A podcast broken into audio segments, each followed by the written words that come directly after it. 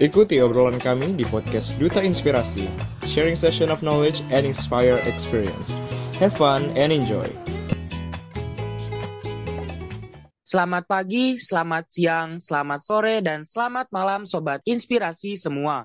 Wah, gimana nih kabarnya hari ini? Semoga selalu dalam keadaan sehat dan bahagia selalu ya. Sebelumnya, izinkan saya memperkenalkan diri saya lewat sebuah pantun ya. Masak dodol pakai santan. Perkenalkan saya Ardian dari Provinsi Banten. Saat ini saya berdomisili di Provinsi Banten, tepatnya di Kota Serang. Selain itu, saya juga sekaligus Duta Inspirasi Indonesia Provinsi Banten Batch 7. Wah, senang sekali rasanya dapat menyapa Sobat Inspirasi dan menemani kalian dalam segmen Ngobras atau Ngobrol Asik dengan tema Build Your Personal Branding.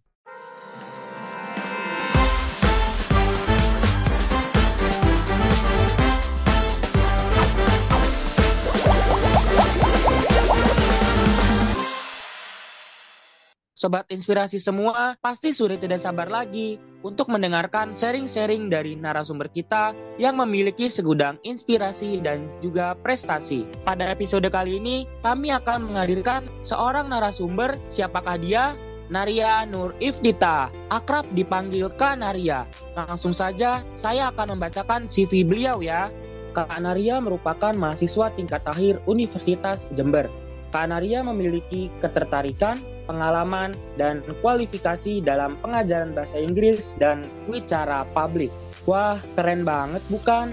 Pembahasan kali ini pastinya akan sangat menarik dan sangat menginspirasi bersama narasumber kita yaitu Kak Naria Nur Iftita. Halo Kak Naria. Halo Ardian, apa kabar? Alhamdulillah baik kak. Anda sendiri gimana nih kabarnya? Alhamdulillah kabar baik juga. Halo sobat inspirasi semua. Akhirnya bisa main-main lagi ke Duta Inspirasi Podcast. Seneng banget. Baik, sebelum kita jauh ke dalam, pengen tahu dong gimana nih kabarnya Kanaria? Alhamdulillah kabar baik dan sekadar ngasih info aja sih. Tadi kan di CV itu masih tulisannya mahasiswa tingkat akhir, tapi sekarang sudah nunggu tinggal nunggu wisuda aja, jadi sudah unofficially sarjana sastra. Alhamdulillah. Wah, senang sekali mendengarnya. Semoga kakak selalu dalam kondisi yang baik dan diberikan kesehatan ya. Nah, kesibukan Kanaria saat ini apa nih kak? Mungkin sobat inspirasi semua pengen tahu juga nih kesibukan Kanaria saat ini Oke, kalau kesibukan sekarang aku ngajar jadi salah satu tentor di salah satu LBB di Jember. Selain itu aku juga jadi mentor wicara publik di salah satu universitas yang ada di Jember. Terus aku juga ada beberapa pekerjaan freelance. Dan kalau freelance kan ini ya tentatif itu jadi ya nggak tentu jadwalnya juga dan alhamdulillah tiga-tiganya berjalan dengan lancar dan alhamdulillah semuanya menambah pengalaman dan pengetahuan aku terutama soal pengajaran bahasa Inggris dan wicara publik itu tadi sesuai sama yang aku sampaikan. Wah, terima kasih banyak nih Kak. Meskipun memiliki kesibukan, tapi Kanaria masih bisa menyempatkan waktunya untuk menemani sobat inspirasi semua di segmen Ngobras pada kali ini. Nah, selain kesibukan yang tadi sudah disebut, Kanaria ini memiliki banyak prestasi loh guys. Yang pertama yaitu finalis Duta Bahasa Nasional tahun 2021. Yang kedua, pemenang satu Duta Bahasa Jawa Timur. Yang ketiga, delegasi Bali International Student Festival oleh Indonesia Youth Foundation. Yang keempat, Duta Inspirasi Batch 1 oleh Indonesia Event. Yang kelima, mahasiswa berprestasi Fakultas Ilmu Budaya Universitas Jember. Luar biasa keren banget ya Sobat Inspirasi prestasi dari Kanaria ini. Semoga saya dan sobat inspirasi semua bisa menjadikan ini sebagai motivasi untuk menjadi lebih baik ke depannya. Baiklah, sesuai sama tema Dengkat kali ini, menurut Kanaria sendiri nih, arti dari personal branding bagi seorang Kanaria ini bagaimana nih Kak? Oke, terima kasih untuk pertanyaannya ya, Adrian. Eh, Adri, Ardian ya namanya. Oke, buat aku personal branding tuh sebenarnya adalah kebebasan kebebasan apa sih? Kebebasan untuk mendefinisikan diri. Kita tuh pengen dikenal sebagai orang yang tentunya beda sama orang lain. kalau Ardian mungkin sukanya main bola, sukanya olahraga. Kalau aku sukanya belajar bahasa, sukanya ngajar dan lain-lain. Dan tentu personal branding atau penjenamaan diri tiap orang tuh beda-beda. Dan di situlah tak keindahannya. Dari situ kita juga bisa tahu bahwa setiap orang itu punya bakatnya sendiri-sendiri, punya talentanya sendiri-sendiri, dan punya jalan hidupnya sendiri-sendiri. Jadi kalau masih ada orang yang ngebandingkan dengan orang yang lain, apalagi pencapaiannya tuh beda bidang gitu ya. Misalkan yang satu uh, menang Olimpiade Matematika, yang satu menang duta bahasa, yang satu menang lomba karate, itu nggak bisa dibandingin karena memang setiap orang punya ciri khasnya masing-masing. Dan di situlah letak uniknya. Di situlah kita bisa menunjukkan bahwa oh ini loh Naria yang seorang duta bahasa. Oh ini loh si A yang seorang ini si C yang seorang ini. Kayak gitu. Jadi menurutku personal branding tuh adalah kebebasan dan yang kedua dan gak kalah penting adalah personal branding merupakan salah satu cara untuk kita bisa mengapresiasi diri kita sendiri. Karena menurut aku sejauh yang aku alami selama aku membangun personal branding yang mungkin secara tidak sadar sudah aku lakukan dari SMA tuh apa ya ngerasa bahwa oh ternyata aku udah jalan sejauh ini loh sudah mencapai ABCDE loh. Meskipun mungkin di titik aku merasa pencapaian ini belum sepenuhnya sempurna tapi setidaknya aku tidak berhenti melangkah sekalipun aku gagal juga pernah jatuh juga berkali-kali tapi aku nggak berhenti melangkah dan akhirnya aku bisa jadi aku yang hari ini and that's the power of personal branding Wah, keren banget jawaban dari Kanaria. Jadi gimana teman-teman? Udah tahu kan apa sebenarnya arti personal branding itu sendiri? Nah, mari kita beranjak ke topik yang lebih dalam ya. Menurut Kanaria sendiri, mengapa seseorang harus membangun personal branding? Oke, okay, another good question. Ada tiga alasan sih sebenarnya kalau dari sudut pandangku dan berdasarkan apa yang sudah aku lalui ya sejauh ini. Yang pertama, soal competitiveness atau keketatan dalam mencari pekerjaan atau ketika menyelam di dunia kerja. Kita semua tahu sekarang udah banyak sosial media kayak LinkedIn dan media sosial yang lain yang itu membutuhkan satu branding dari calon pelamar kerjanya yang baik, yang sekiranya menunjukkan bahwa oh peserta ini atau calon pekerja ini kompeten oh dia punya kualifikasi ini ini ini.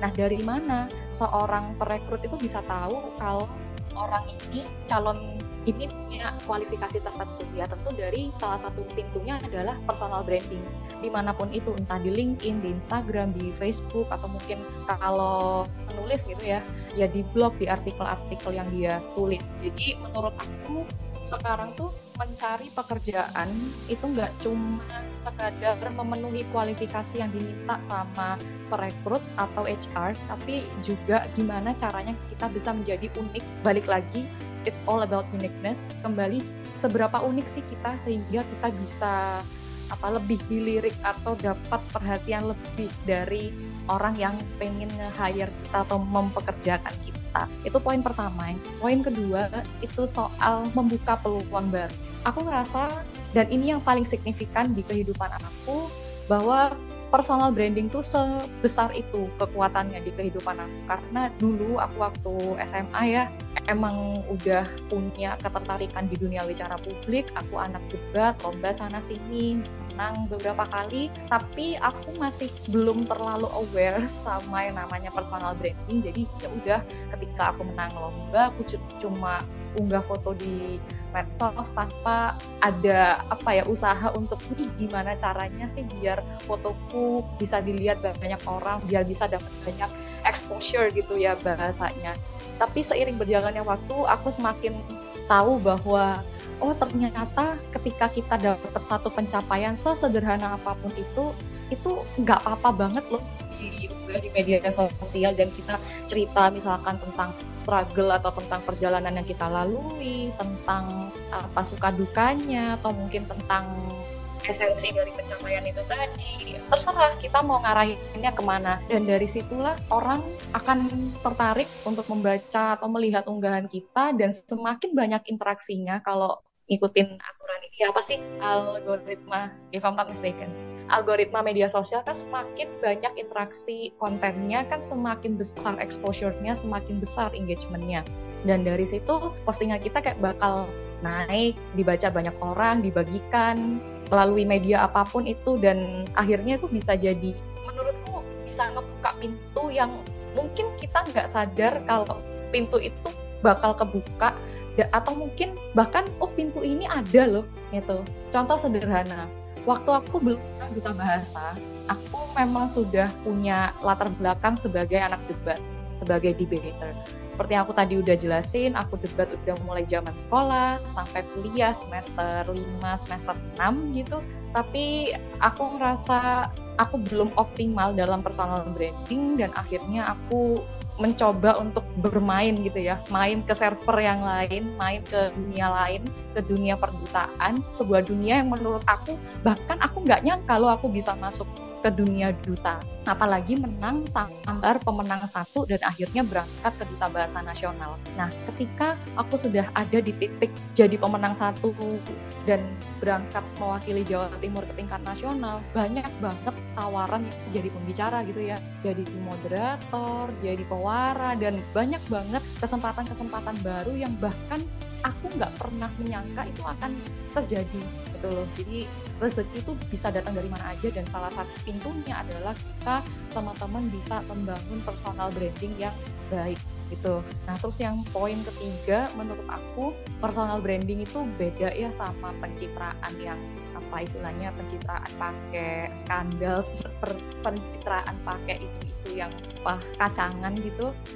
Personal branding itu lebih ke bagaimana kita bisa mendefinisikan siapa diri kita dan itu bisa memberi dampak positif ke orang lain. Itu bahkan bisa menginspirasi orang lain untuk melakukan kebaikan seperti yang kita lakukan atau bahkan lebih baik dari apa yang kita lakukan sebagai seseorang yang dianggap menginspirasi. Jadi uh, yang ketiga adalah awareness. Setidaknya orang yang pengen membangun personal branding itu harus punya awareness atau punya kesadaran dulu bahwa apa pun yang dia lakukan, apa pun yang dia unggah, apa pun yang dia tulis itu pasti ada dampaknya, baik itu dampak secara positif ataupun dampak secara negatif. Termasuk di dalamnya juga bagaimana orang mempersepsikan unggahan yang kalian buat di media sosial, tulisan yang kalian buat di uh, media sosial. Jadi menurutku itu semua adalah sarana untuk kita bisa berbagi, berbagi cerita, berbagi informasi yang bermanfaat, berbagi inspirasi, dan itu bisa bermanfaat ya, otomatis buat orang lain. Jadi kalau dirangkum lagi, ada tiga poin. Yang pertama, kenapa kok, kok penting? Pertama soal future career gitu ya di dunia kerja, membuka peluang dapat relasi baru, dapat tawaran baru, bahkan belajar ilmu baru. Dan yang ketiga adalah um, awareness dari diri kita sendiri untuk berbagi, bukan sekadar membuat sensasi gitu. Nah, jadi gitu sobat semua ya. Jadi mengapa personal branding itu sendiri menjadi penting bagi diri kita. Ya karena dengan adanya personal branding tersebut, kita akan merasa lebih dihargai akan kualitas yang kita miliki dan lebih berfokus untuk melakukan hal-hal penting dan positif di kehidupan kita. Menurut Kak Naria, terlepas dari pentingnya membangun personal branding tersebut, hambatan apa yang sering terjadi ketika ingin berusaha membangun personal branding?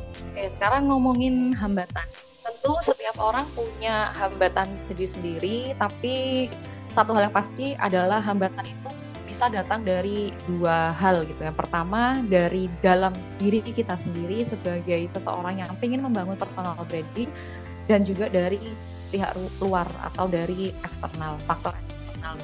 Kalau dari dalam diri sendiri itu biasanya pras itu lebih ke arah perasaan takut apa dibenci orang, takut dianggap sok, takut apa ya, takut untuk share sesuatu yang sebenarnya menurut kita nggak ada masalah loh kita berbagi cerita ini di media sosial. Tapi kok aku kok takut ya kayaknya ini nggak nggak layak dibaca deh atau kayaknya ini nggak seharusnya deh aku bercerita tentang pencapaianku yang ini bla bla bla bla bla bla. Jadi jatuhnya kayak overthinking gitu loh bahasanya anak sekarang gitu. Jatuhnya overthinking kita terlalu takut untuk melakukan sesuatu yang sebenarnya nggak ada masalah tapi hanya karena kita terlalu takut untuk mendapatkan judgement atau penilaian dari orang lain terlepas itu baik atau buruk yang akhirnya membuat kita ngerasa aduh nggak usah deh ntar aja deh tidur aja deh gitu. Nggak jadi bangun personal break lah ya udah kalian hanya akan terjebak dalam ketakutan-ketakutan itu tadi yang mungkin sebenarnya nggak akan terjadi itu maka dari itu salah satu poin salah satu hal yang harus disiapkan oleh seseorang ketika ingin membangun personal branding apa pun itu adalah berani. Berani influence tentunya dalam hal yang positif ya. Berani untuk melakukan hal-hal baik, berani untuk menginspirasi orang lain untuk melakukan kebaikan. Yang kedua, berani menerima kritikan dan mendengar uh, omongan-omongan yang mungkin menyakitkan hati gitu. Karena balik lagi, kita nggak bisa memuaskan semua orang, kita tidak bisa membuat semua orang itu suka atau setuju sama kita. Jadi kalaupun ada orang yang ngerasa apa yang kita tulis tuh jelek, apa yang kita tulis tuh nggak sepenuhnya bisa dia setujui, ya udah nggak apa-apa. Kita harus menerima itu sebagai apa fakta bahwa manusia tuh punya perspektifnya sendiri-sendiri dan itu hak mereka untuk menilai apakah itu sesuai dengan apa yang mereka yakini atau sesuai dengan prinsip mereka atau enggak gitu ya. Jadi yang faktor terbesar dari dalam diri yang menjadi hambatan adalah rasa takut. Dan rasa takut ini nyebar ke perasaan-perasaan yang lain kayak perasaan nggak percaya diri, terus juga apa ya kadang-kadang aku juga pernah ada titik di mana aku tuh nggak bangga sama diriku sendiri terus jatuh-jatuhnya kayak ngebandingin diriku sendiri sama orang lain karena ngerasa misal aku loh cuma juara satu di tingkat Jawa Timur yang temanku satunya itu loh udah juara satu tingkat nasional juga olimpiade astronomi lagi. Susah kan? Ya punya aku nggak ada apa-apanya lah padahal tadi udah aku bilang banget di awal bahwa setiap orang itu punya keunikan masing-masing dan kita nggak ada hak kita juga nggak selayaknya membandingkan pencapaian satu orang dengan orang yang lain gitu ya. Jadi kuncinya buat teman-teman yang pengen ngebangun personal branding atau belajar personal branding lebih jauh adalah kalian harus berani dulu buang semua rasa takut, rasa nggak pede, overthinking yang nggak jelas itu untuk kalian bisa apa ya punya peluang di masa depan yang lebih baik karena kita nggak tahu loh rezeki orang tuh gimana ke depannya tahu kalian juga bisa dapat cerita yang sama-sama aku atau bahkan lebih baik dari aku nah itu tadi ngomongin soal faktor internal. Sekarang ke faktor uh, eksternal. Sebenarnya tadi sudah disinggung ya soal orang lain yang begini-begini.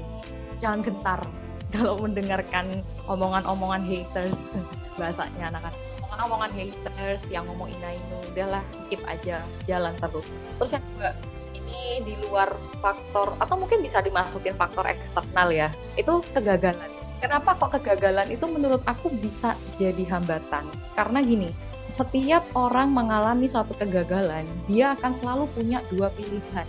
Maka dia akan tetap melangkah di jalan di mana dia mendapatkan kegagalan itu, atau dia akan mencari ladang baru untuk mencari keberhasilan yang mungkin akan dia capai. Nah, kalau belajar dari pengalamanku, aku itu adalah tipe yang kedua. Gagal di debat aku nggak pernah menang lomba debat apalagi selama kuliah. Jangankan menang kayak masuk ke tahap empat besar semifinal aja pernah itu tapi di sisi lain aku masih merasa kayak uh, aku pengen belajar deh. Aku pengen tahu sebenarnya kemampuan bicara publikku atau public speakingku tuh ada di mana sih?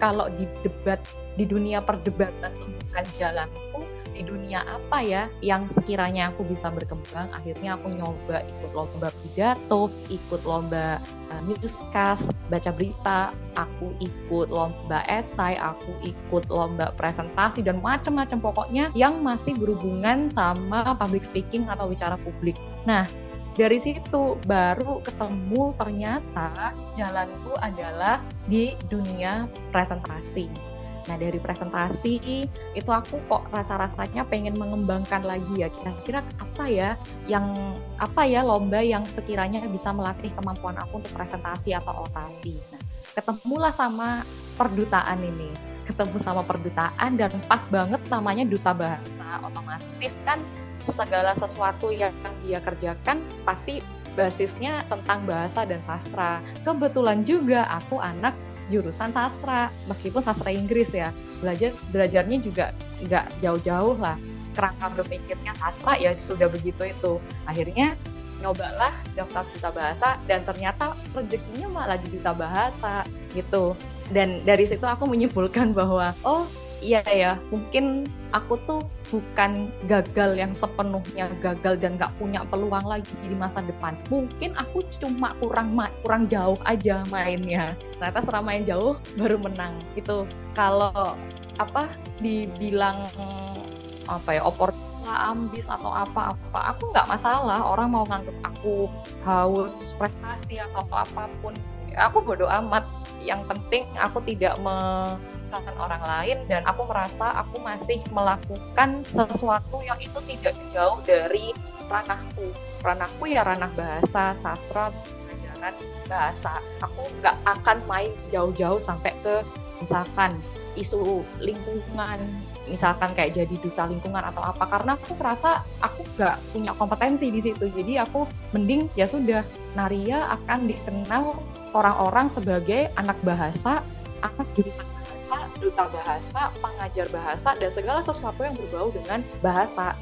In conclusion atau kesimpulannya, setidaknya meskipun aku ngerasa personal brandingku masih belum terlalu signifikan, tapi ketika orang dengar nama Naria tuh udah kayak oh Naria tuh yang anak sastra ya, oh Naria tuh yang anak duta bahasa ya, gitu. Bukan Naria Naria yang mungkin apa misalkan oh Naria anak bulu tangkis ya, Naria anak futsal gitu. Nggak mungkin karena emang aku dari awal sudah konsisten membangun brandingku di dunia bahasa.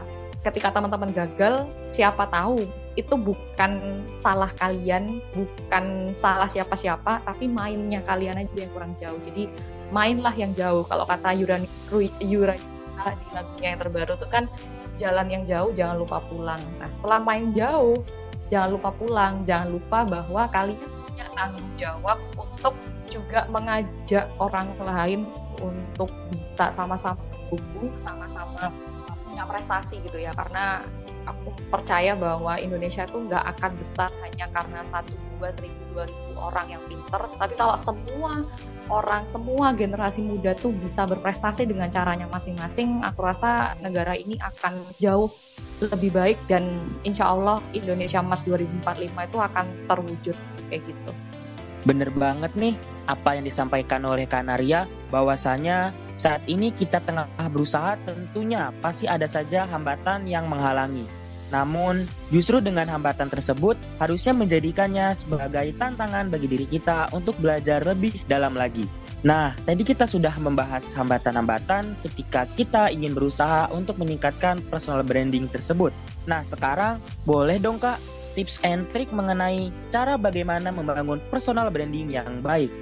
Oke, okay, ngomongin tips membangun personal branding. Ini aku pernah baca, aku lupa ya bacanya di mana di Twitter atau di Instagram atau di mana. Tapi ada tiga kunci untuk membangun personal branding baik. Yang pertama adalah konsisten. Yang kedua, kita harus punya kemampuan untuk memperluas relasi dan berjejaring. Dan yang ketiga adalah nggak pelit ilmu. Kenapa kok gitu? Satu, konsisten. Seperti yang tadi udah aku ceritakan, aku konsisten di bidang bahasa sastra bicara publik. Ya udah aku tidak akan main-main jauh dari area situ. Bukan berarti area yang lain kayak tadi aku sebutin ya lingkungan mungkin ekonomi politik itu buruk enggak. Cuman memang aku sudah memilih jalanku di dunia bahasa sastra dan bicara publik. Dan aku memang belajarnya di area-area situ. Jadi aku tidak akan membicarakan atau berkomentar tentang sesuatu yang di luar ranahku. Nggak mungkin dong misalkan anak duta bahasa ditanya soal um, apa isu lingkungan tentang kebijakan lingkungan yang mana nih atau mungkin tentang kompos. Aku nggak tahu karena aku nggak belajar. Dan dan ketika ada orang tanya gitu ya aku akan dengan jujur menjawab maaf aku nggak punya kompetensi di situ jadi ya sudah silakan kamu tanya ke teman-teman yang lebih paham lingkungan tanya ke duta lingkungan misalnya seperti itu. Itu konsisten. Jadi mungkin juga ada di sini para pendengar sobat inspirasi yang pengen nyoba ajang duta. Ini apa ya menjadi satu bukan keresahan tapi lebih kayak aku mempertanyakan aja. Ada kalian mungkin pernah menemukan orang-orang yang dia pengen jadi duta tapi dia tuh nggak tahu mau jadi duta apa gitu. Jadi ada duta pendidikan dia ikut dia ada duta macem-macem dia ikutin. Tapi akhirnya dia juga nggak dapet nggak maksudnya nggak lolos. Ya karena itu tadi karena dia nggak tahu sebenarnya esensi duta itu apa esensi membangun branding itu apa dan dia mungkin belum paham soal uh, konsistensi ini. Jadi menurutku kalau memang kalian pengen jadi duta ya misalnya kalian suka apa ya olahraga. Ya silakan cari kegiatan-kegiatan yang sekiranya bisa mengembangkan kemampuan kalian dalam olahraga dan carilah ajang duta kalau memang pengen jadi duta ya. Tapi menurutku menjadi menjadi seseorang yang berprestasi dan bisa menginfluence orang banyak tuh nggak harus menjadi duta. Ya cari aja kegiatan yang sekiranya bisa mengembangkan diri kalian dan cari lomba-lomba yang bergengsi dan dari situ kalian bisa tuh mulai bangun branding. Oh ini loh aku anak olahraga anak tenis kah anak sepak bola kah anak badminton. Suka-suka. Itu konsisten. Ya, yang kedua perluas relasi berani berjejaring dengan eh, orang-orang baru. Misal nih kayak aku ya anak duta bahasa pemenang satu. Terus aku diikutin di Instagram sama orang-orang yang sesama anak kita tapi kok ini bukan duta bahasa ya atau kok ini anak provinsi lain ya. Terus aku nggak nggak respon mereka mereka udah follow aku di Instagram udah DM ah follow back ya misalkan kayak gitu. Terus aku jual mahal. Nah aku loh anak juara satu tingkat Jawa Timur. Masa iya aku temenan sama kamu gitu. Bahasanya gitu. Ya again kalau udah punya satu pencapaian atau sudah ada di titik di mana kalian ngerasa apa ya brandingnya udah dapet ya jangan jual mahal juga. Jangan sok ngartis istilahnya gitu. Ntar jatuhnya namanya star syndrome. Kalian merasa kalian sudah ada di atas langit tidak bisa digapai oleh siapa pun dan akhirnya itu juga yang akan merusak personal branding yang sudah kalian bangun bertahun-tahun tuh jadi stay humble tetap membumi tetap berteman dengan siapa. Karena kita juga nggak balik lagi nggak tahu loh rezeki kita ke depan tuh akan seperti apa. Kita nggak tahu loh mungkin nanti akan dapat pekerjaan dari orang yang ikutin kita dulu. Akan dapat pekerjaan dari orang yang mungkin prestasinya di bawah kita. Kita nggak tahu. Jadi ya tetaplah berbuat baik ke semua orang. Selama dia nggak merugikan kita ya sudah kita juga harus berbuat baik ke mereka. Dan yang ketiga jangan pelit ilmi kadang-kadang aku dapat orang-orang yang menemui orang-orang yang apa ya bisa dibilang tuh udah punya banyak banget pencapaian. Tapi kalau ditanya soal misalnya beasiswa gitu ya soal beasiswa LPDP. Sekarang lagi pembukaan pendaftaran LPDP, mungkin sobat inspirasi ada yang mau daftar silahkan silahkan disiapkan berkasnya dari sekarang. Nah, misalkan nih tanya-tanya soal LPDP, tapi dianya nggak respons, tapi bikin story, tapi uh, unggah foto baru, tapi ini tadi DM kita nggak dibales gitulah.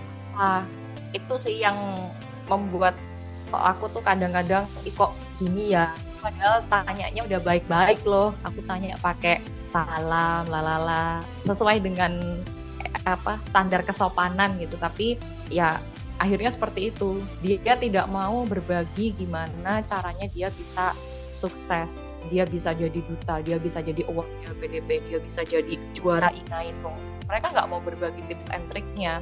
Menurutku itu juga jadi salah satu penghambat ya salah satu faktor penghambat gitu. Karena dari situ sebenarnya kita kan nanti bakal jadi sombong kita bakal ngerasa diri kita udah jadi yang paling gitu ya paling paling bebas gitu paling ini paling itu paling lalala.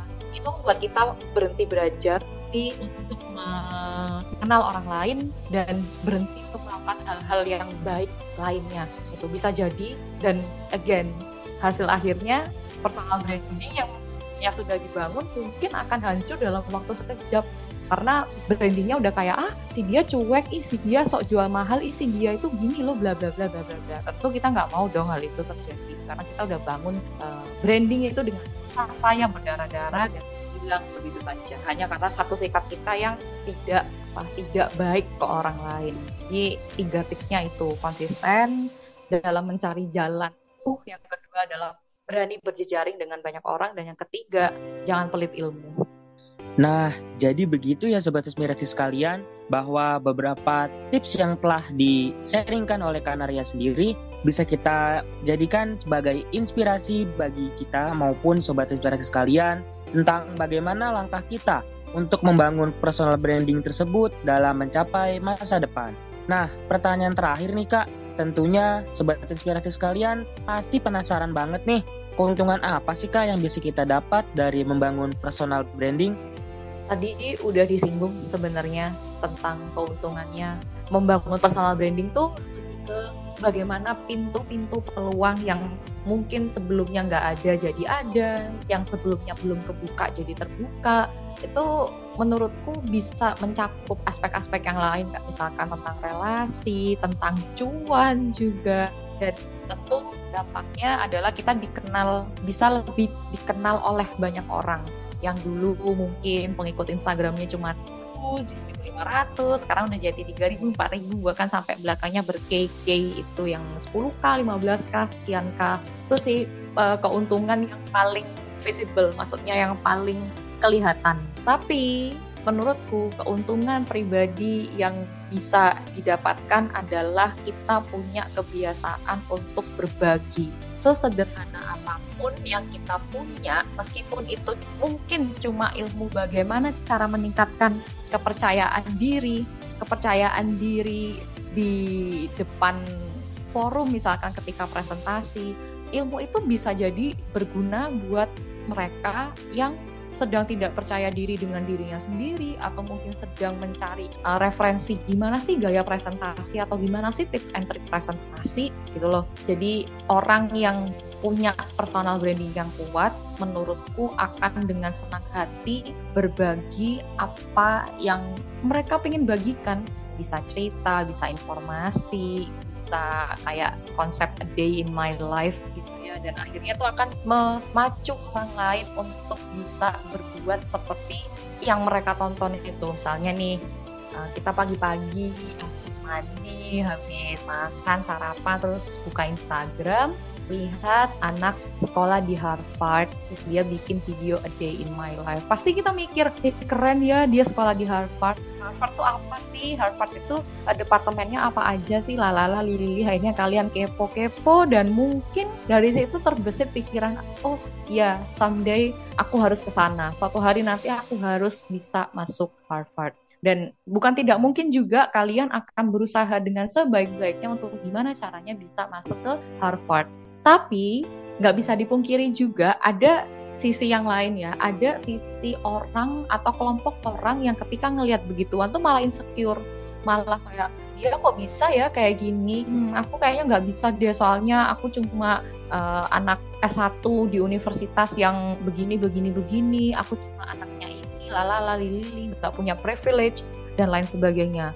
Nah, menurutku yang kelompok orang kedua ini harusnya bisa punya kesadaran bahwa apa pun yang kita lihat di media sosial itu tidak bisa kita kendalikan sometimes ya. Kayak reels gitu uh, eh, FYP TikTok tuh kan sometimes tidak bisa kita kendalikan.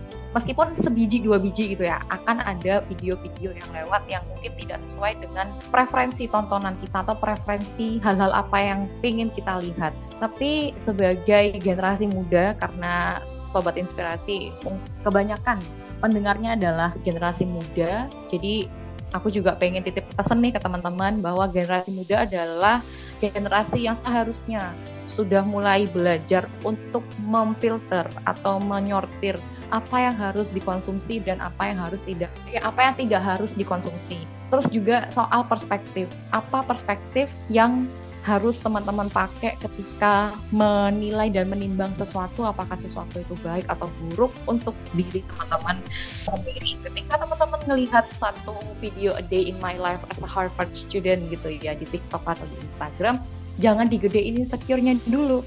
Coba deh teman-teman pikir kayak, oh iya ya, misal, misal ya. Tapi tentu setiap orang akan punya argumen yang beda-beda and it's very subjective and it's okay. Mungkin teman-teman mikir, oh iya ya dia aja bisa masuk Harvard. Dia yang anaknya ini dia yang sekolahnya ini bla bla dia bisa masuk Harvard.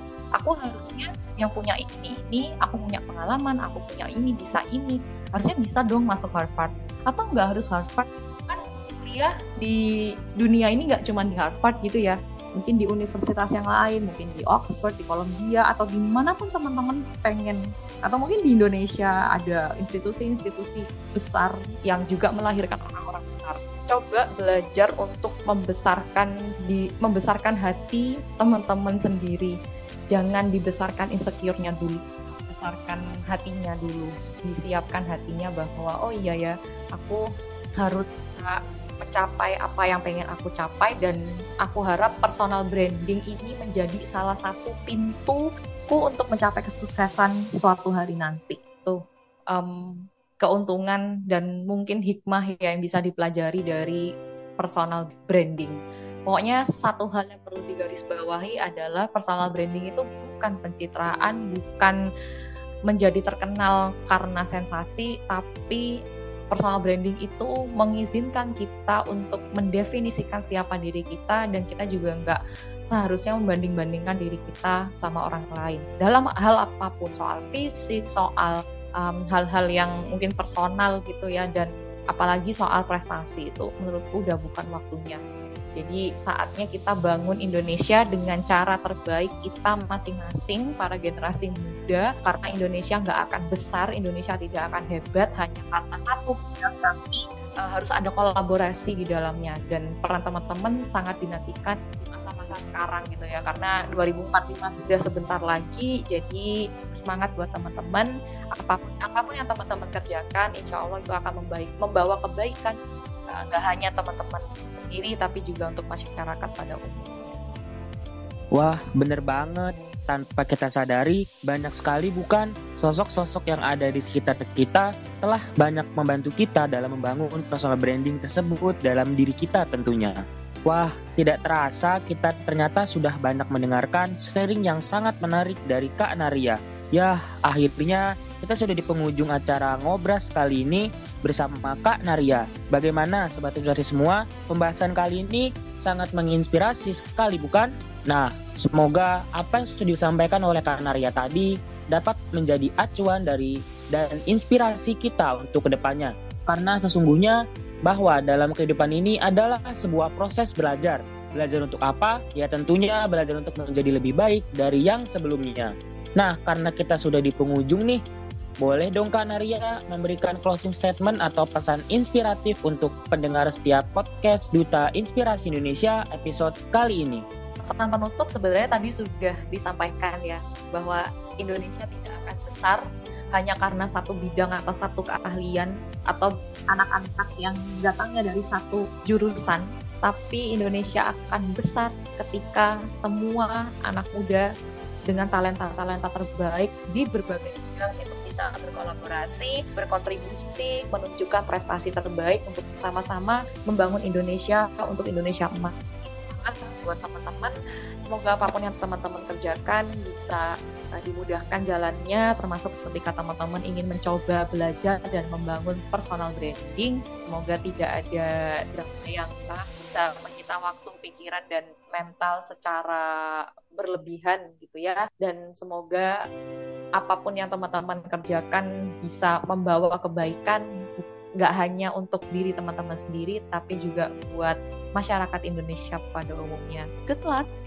Wah, terima kasih banyak Kanaria atas pesan inspiratifnya. Semoga dapat kita ambil pesan positif yang sudah disampaikan oleh Kak Naria ya Sobat Inspirasi. Nah, terakhir nih Kak, boleh dong Kak Naria berbagi username sosial media Kak Naria. Siapa tahu Sobat Inspirasi semua masih pengen nih tanya-tanya ke Kak Naria. Di Instagram, di TikTok juga sih. Tapi kalau di TikTok tuh lebih ke konten-konten random aja.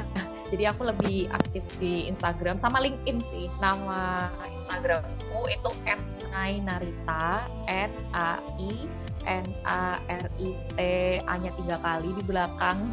Ini bukan A tiga kali yang yang itu ya, teman-teman mungkin teman-teman tahu. Pokoknya Nainarita, A-nya tiga di belakang. Terus di LinkedIn itu tapi jarang respon ya kalau di LinkedIn. Jadi kalau misalkan teman-teman mau tanya-tanya bisa di Instagram langsung. Kalau di LinkedIn pakai nama lengkap aja Narian Rita kalau di TikTok ada Narita di sini at Narita di sini Nah itu ya guys sosial media dari Kak Naria yang bisa kalian hubungi. Nah akhir kata saya mewakili rekan-rekan Duta Inspirasi Indonesia Podcast mengucapkan Terima kasih banyak kepada Kak Naria yang sudah meluangkan waktunya untuk menjadi narasumber dalam segmen Ngobras kali ini dengan tema Build Your Personal Branding. Semoga Kak Naria diberkahi dan diberikan kemudahan dalam segala kegiatannya. Untuk sobat inspirasi di seluruh belahan dunia, serta semua pendengar setiap podcast Duta Inspirasi, jangan lupa untuk dengerin podcast episode lainnya karena kami menghadirkan narasumber yang sangat luar biasa dengan tema dan episode yang inspiratif pastinya. Pergi ke Banten kejebak macet, kalau macet janganlah tersiksa. Saya Ardian dari Duta Inspirasi Podcast, pamit undur diri dan sampai jumpa. Duta Inspirasi Podcast, bergerak terinspirasi, berdampak menginspirasi.